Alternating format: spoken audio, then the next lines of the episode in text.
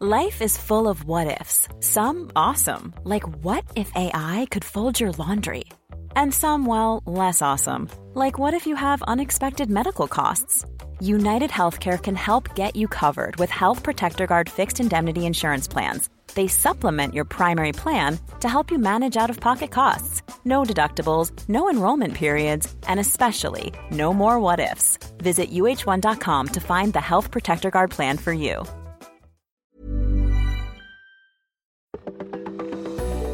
This is Weather Insider for Thursday, May 14th, episode 314, and it is brought to you by Remarkably Remote, a microcast from GoToMeeting. Worried about conference crashers and your meeting security? Well, listen in to Remarkably Remote on ways to stay safe online. Head to gotomeeting.com slash tips or listen on your favorite podcasting platform. Well, this is Dean DeVore filling in for our good friend Bernie Rayno here on this Thursday in the middle of May. And wow, we've got some wild weather going on. One of the nicest places to be here on this Thursday, New England. Some sunshine and the New York City and Eastern Seaboard, not bad, but we've got some heavy showers and thunderstorms that have been moving through.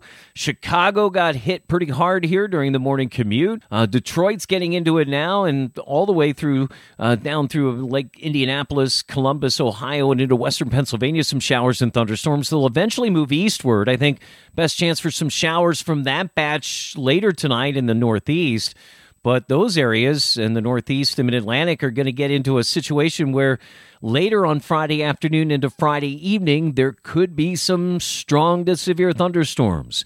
This would run anywhere from northwest PA all the way up through the northern tier of Pennsylvania and over to New York City. And it looks like uh, also the southern tier of upstate New York and over into the western parts of southern New England. So Connecticut, northern Rhode Island, and just west of Boston. This would be anytime later Friday afternoon and Friday evening. It looks like the best possibilities from those strong to severe storms later Friday, Friday evening were with torrential downpours, small hail, and damaging wind gusts with gusts approaching 50, even up to 60 miles per hour. So, getting a little rambunctious in the Northeast after a bit of a warm up in the low to mid 80s. That's going to be the other big ticket item about the Northeast and the Mid Atlantic and a surge into some summertime warmth. We're seeing that in the Southeast here over the next couple of days, warm and steamy. And, uh, well, if we're going to get some big thunderstorms, we must have some contrast in the weather. And that is true. Temperatures are definitely cooler to the northern tier of the country, Pacific Northwest too. We do have some heat that's still building in the south here on this Thursday, and that'll continue.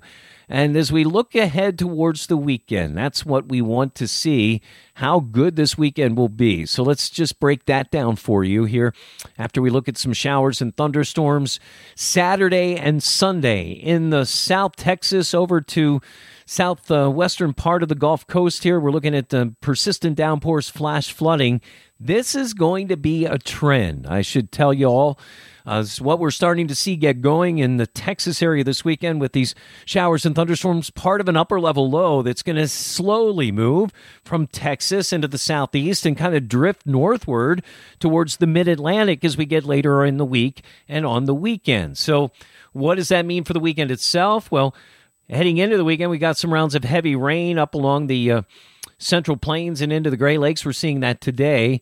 And then that heavy rain threat will start to shift a little farther eastward as we go through the weekend, but still Houston up into Chicago, some downpours. And again, those get into parts of the uh, mid Atlantic here as we get especially Friday night and into Saturday. And then there could be some more big rain at times as we get into Sunday night into Monday. The big story will be that big warm up Friday from the southeast into the northeast. Then, how much cooler it will start getting as we get towards the end of the weekend in the Northeast. In fact, Boston's going to go from the low to mid 70s the next couple of days, and then by you know, late Sunday and even Monday may struggle to get close to 60 both of those days. So, big contrast there. Uh, one quick note they are going to be racing again for NASCAR. Sunday at Darlington looks good. Sunny skies, pretty darn warm. Temperature getting up to 88 degrees. Of course, that's only going to affect the drivers and the crew. With no fans in the stands. Folks, it's uh, interesting times here in the weather department. Lots to talk about on AccuWeather.com, including the coolness in the northwest, the heat that was uh, building in the south, moving into the southeast, and we're going to keep an eye on the possibility of some tropical downpours with a system that's going to strengthen an area of low pressure over the Bahamas Thursday through Saturday. You can keep track on all of that on AccuWeather.com. For Bernie Rayno and the rest of the team, I'm AccuWeather meteorologist Dean DeVore. That is Weather Insider for this Thursday. Have a great day, and we'll talk to you on Friday.